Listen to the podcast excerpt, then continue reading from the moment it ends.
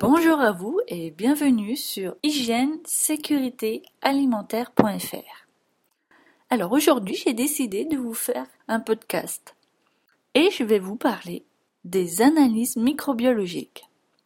Alors, est-ce que vous savez que le paquet hygiène préconise de faire des analyses bactériologiques? En effet, tous les professionnels de la chaîne alimentaire, et donc vous aussi, qui travaillez dans la restauration, vous pouvez faire effectuer des analyses microbiologiques.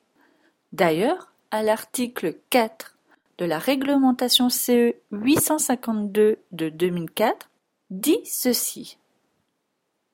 Les exploitants du secteur alimentaire prennent, le cas échéant, les mesures d'hygiène spécifiques suivantes.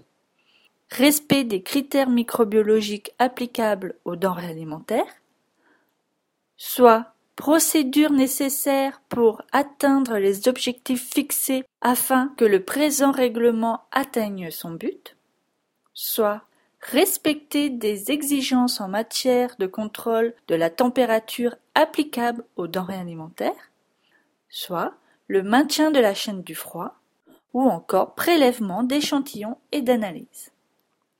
Ces analyses se font essentiellement sur des aliments transformés et elles sont effectuées par des laboratoires d'hygiène alimentaire.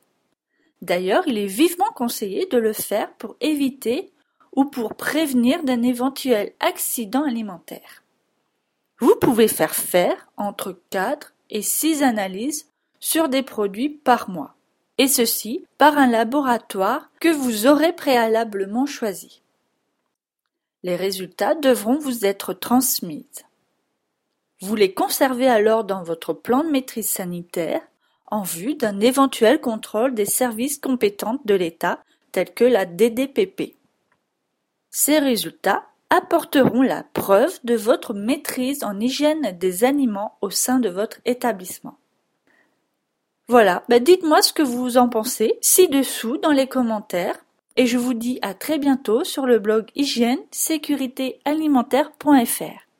Au revoir.